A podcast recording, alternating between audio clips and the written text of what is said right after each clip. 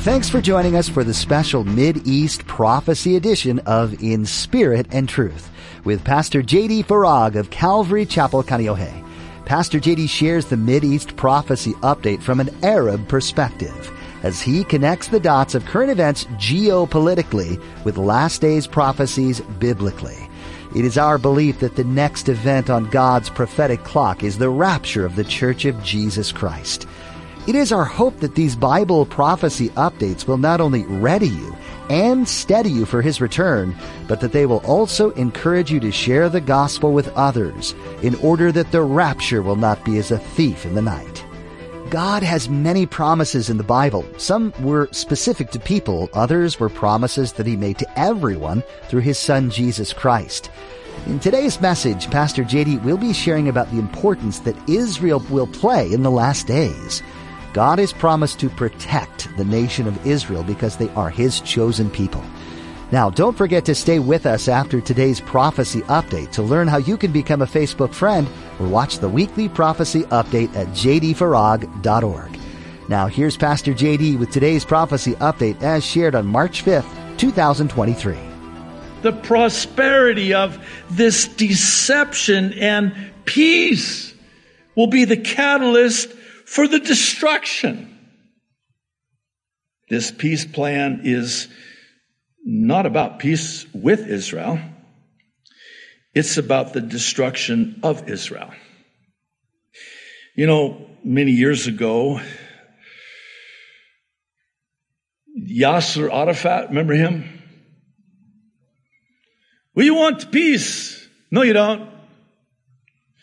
He would say that when he was in the U.S., but then he would go back to Ramallah and in Arabic say, peace for us means the destruction of Israel.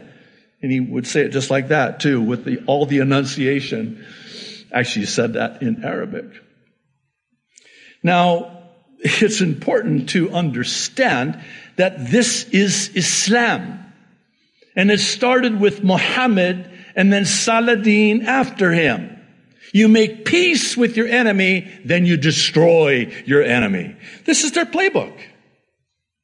This is what they're doing. you, you, you think they want to live side by side in peace and security with the Jews? No, they want to kill the Jews. That was really uh, harsh the way I just said that, but it's true. It's true. They hate the Jews. They want to kill the Jews. They want to destroy the Jews. Well, how are they going to do it? Hey, come on. We make peace deal. Have I got a deal for you? we make peace with you. Yeah, okay, peace, peace. There's no peace. And by peace, many will be destroyed. This destroying of Israel by peace comes vis-a-vis Israel relinquishing any and all claims as seen here in section 21 on page 38 of this peace to prosperity plan. It's under the heading of end of claims, end of conflict. I have to say that this is written in a very insidious way so as to imply that Israel must comply with the agreement and end their claims in order to end the conflict. In other words, Israel, you want peace? You want an end to the conflict? Yes. Well, then you need to end your claims your legitimate claims to the land and namely Jerusalem.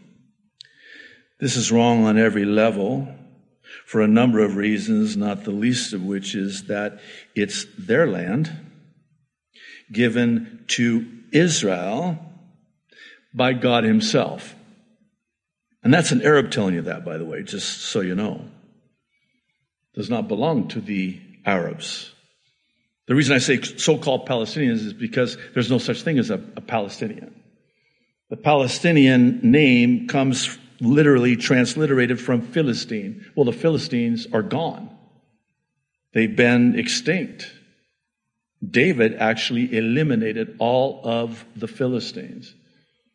So where did we get the name Palestine and uh, Philistine and Palestinian? Well, when Jerusalem was destroyed, as Jesus prophesied, Rome named it after the arch enemy of Israel. Who was the arch enemy of Israel? The Philistines.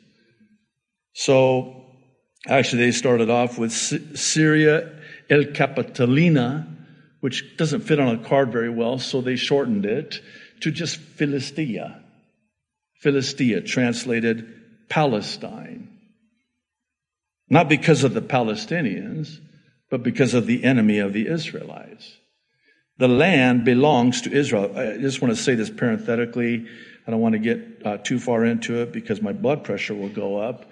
But I do take issue with anyone who will, even in some of your Bibles, don't look right now, but they'll, they'll say, you know, map of Palestine when Jesus was here. Excuse me?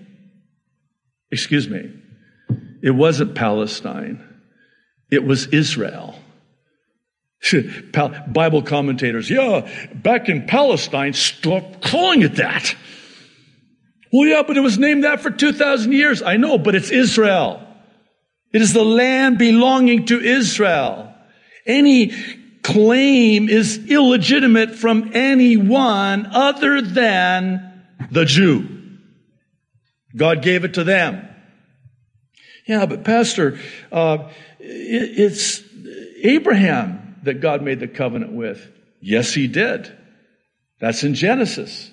In fact, you have the real estate transaction of this property and where the property lines are of the promised land that God gave to Israel. But I want to start with Deuteronomy chapter 34, verse 4. And I think you'll see why here in a moment. Now, we're told that the Lord said to him, speaking of Moses, this is the land of which I swore to give Abraham, Isaac, and Jacob, saying, I will give it to your descendants, Abraham, Isaac, and Jacob. I have caused you, Moses, to see it with your eyes but you shall not cross over there. And we know why from the account. Joshua 21:43. So the Lord gave to Israel all the land of which he had sworn to give to their fathers, and they took possession of it and dwelt in it. It gets better. Isaiah 14:1. For the Lord will have mercy on Jacob. Stop right there. You know who Jacob was? Uh, this is the Jacob that wrestled with the Lord all night and God broke him and changed his name from Jacob, Jacob, to Israel. So I'm going to have mercy on Jacob slash Israel and will still choose Israel and settle them in their own land. Now, this is interesting. The strangers will be joined with them. I think he's talking about my people. And they will cling to the house of Jacob. They can cling and they are, but it's not their land. It's the land that was given to Israel. Jeremiah 30, verse 3. For behold, the days are coming, says the Lord, that I will bring back from captivity my people Israel and Judah. That's even more specific. Southern Judah. Jerusalem, says the Lord. And I will cause them to the return to the land that I gave to their fathers and they shall possess it. Ezekiel 37 verse 12. We know this as the dead bones prophecy, and Ezekiel is just baffled How can these dead bones come to life? And I know this is a loose paraphrase, but it's like God's like, watch me now. Watch me now. Therefore prophesy and say to them, thus says the Lord God, behold, O my people, I will open your graves and cause you to come up from your graves and bring you into the land of Israel. It belongs to Israel only. Question. Why is this delineation and distinction of such paramount importance? Because if you stop at Genesis with Abraham only, then one can deceptively lay claim to the land under the banner of it belonging to all the descendants of Abraham. Enter the Abraham Accords peace agreement. This was part of the aforementioned first shoe to drop in September of 2020, along with the Peace to Prosperity Plan in January of 2020. Here's a couple of quotes. They're very telling from page one. Quote, determined to ensure lasting peace, stability, security, and prosperity. Oh my goodness. What do they, they, I, they have to know. Peace, security, prosperity, stability for both their states and to develop and enhance their dynamic and innovative economies. Aww. Still quoting? And watch, I want you to watch this recognizing that the Arab and Jewish peoples are descendants of a common ancestor, Abraham. That's true. And inspired in that spirit to foster in the Middle East a reality in which Muslims, Jews, Christians, and peoples of all faiths, denominations, beliefs, and nationalities live in and are committed to a spirit of coexistence, mutual understanding, and mutual respect. Here's a quote from page two under paragraph four titled, of course, Peace and Stability. The parties shall attach profound importance to mutual understanding, cooperation, and coordination between them in the spheres of peace and stability. I'm not looking up for that other shoe to drop. I'm looking up for Jesus to come and get us out of here. Because this is exactly what we're told would be happening when he comes to catch us up. And by the way, they, they, they, not we, is sudden destruction when they, page two, peace and security. Sudden destruction is going to come upon them.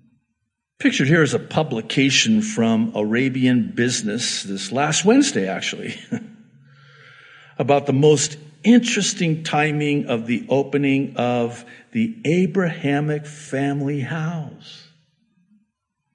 Five days ago, this is Sunday, Wednesday, they opened it, grand opening for Christian, Jewish, and Muslim worshipers. What's wrong with that? Everything! No! No! A quick quote from the post. I probably shouldn't, but why not? The Abrahamic, I'm sorry about the added emphasis. I have to, or else I'll, I'll yell and scream and cry, and that wouldn't be good. So, the Abrahamic family house, a unified complex located in Saadiyat Island, Abu Dhabi, featuring a mosque, a church, and a synagogue, was inaugurated on February 16th. The Abrahamic family house is now officially open to the public starting Wednesday, March 1st, last Wednesday.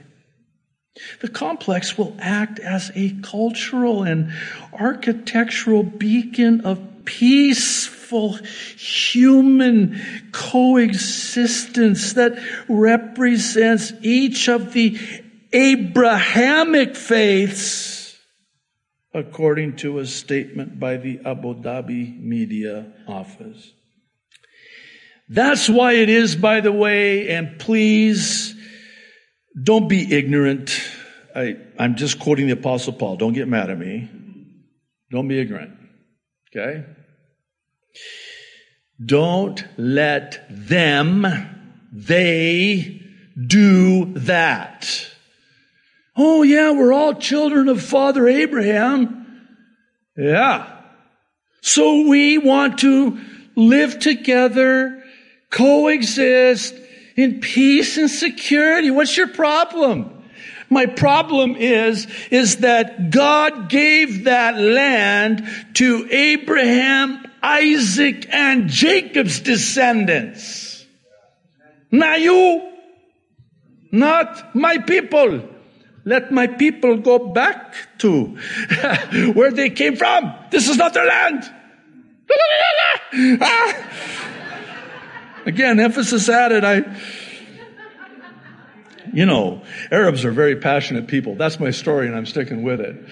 I remember as a kid growing up, my, my mom and dad spoke Arabic in the home and my goodness, I always thought, this is before I learned the language, which I did later on, but, uh, I always thought, man, mom, mom and dad are like yelling at each other, so angry with each other all the time.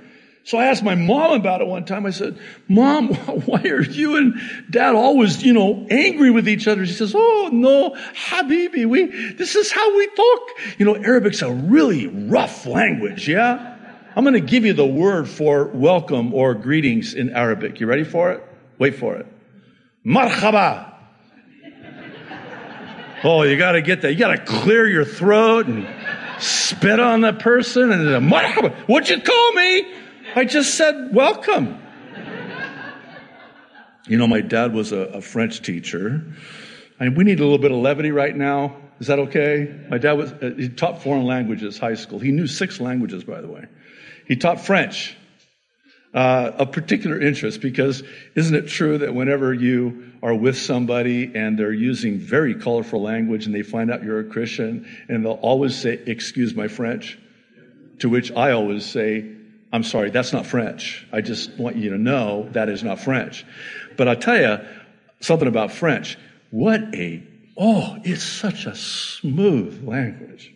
Voulez-vous uh, avoir, you know? it's kind of like, oh, thank you. I just cursed you to your face. I can bless you in Arabic. You think it's a curse. I can curse you in French. You think it's a blessing. Anyway, I'm trying to argue my, my case here for being so. Don't let him do that. Don't let him get away with that. Because see, they're going to stop at Abraham because that's the only way they can get anywhere close to anything that resembles a legitimate claim to the land that God gave to Jacob slash Israel. And it's Isaac, not Ishmael. See, they try to go back to Ishmael. And there's even a, a passage that says, hey, you know, Hagar, I'm going to bless you and your descendants. That's Ishmael. You remember the whole Ishmael thing, right? And then you've got Isaac, and then they have twin boys in the womb, Esau and Jacob. And you know what the name, because the name is the nature, you know what the name Jacob means? It means heel snatcher, conniver. And God, when He changed His name, you will no longer be a heel snatcher. Uh, now your name will be Israel, which means governed by God. I like that. I'll take it. I never liked my name to begin with, which is why I changed my name from Wahid to JD. Okay, enough of my problems. So this shoe dropped in 2020. January 2020 and then September 2020. And now it's just a matter of time before the other shoe drops. Well, this brings us to the third specific prophecy that was set in motion in 2020. This was at the end of 2020 and it's actually been referred to as the final solution, quote unquote. So let's go ahead and end the live stream now before it's too late. so you know where I'm going, right, with this. And by the way, it was one Bill Gates who said, quote, of the vaccine, so called, it will be the final solution. This in 2020 was known as Operation Warp Speed. That was part of the first shoe to drop also in 2020. PDF file from the U.S. Department of Health and Human Services and the U.S. Department of Defense? Hmm. Titled explaining Operation Warp Speed. Here's a quick quote. Operation Warp Speed aims to begin delivery of 300 million doses of a safe, effective vaccine for COVID-19 by January 2021. So, this shoe dropped at the end of 2020 and the beginning of 2021. Now, fast forward in warp speed, pun intended, to the beginning of 2023. This supposed safe and effective vaccine, so called, has been injected into what some believe to be several billion with a B people all over the world. And it's for this reason that the other shoe will absolutely drop at any time now, such that it will go from a needle in and on the arm to a mark in and on the forehand or forehead. We've gone in depth into this over the last three years, the technology that's already in place it's actually been in place for many, many years, and it's evidenced by this video that was posted nine years ago now on the TED Talks YouTube channel. It's titled Mark Kendall Demo a Needle Free Vaccine Patch that's safer and way cheaper. We are so glad you joined us for this edition of In Spirit and Truth with Pastor JD. You've been listening to the latest prophecy update that Pastor JD has been sharing, and as always, it's fascinating to hear and learn about how the things going on in the world relate to things predicted in the Bible. If you're ever interested in finding out more about this ministry, head over to jdfarag.org. That's jdfarag.org to learn more. If you're in the Kaneohe area, you're always welcome to come check out our church family. At Calvary Chapel Kaneohe, we meet on Sundays and Thursdays for a time of worship, fellowship, and in-depth Bible study with Pastor JD. There's a Calvary link at the bottom of our webpage, so look for it at jdfarag.org. That link will give you more info on service times, directions, and more. Also on our website, you'll notice a tab at the top that says ABCs. This is a helpful tool if you're in need of understanding a more in-depth view of what it means to have a saving knowledge of Jesus. If you or any friends or family need some clarification, this should help clear some things up for you. Again, that website is jdfarag.org. Next time, you'll get to hear some more interesting things about current affairs and how they relate to what the Bible says to be true. The prophecies in the Bible were not just mentioned casually. Every prophecy written in the Bible will come to pass. So there's much to understand about what's to come. We look forward to that time with you and hope you'll join us then. Until then, may you be looking for wisdom from God in spirit and truth.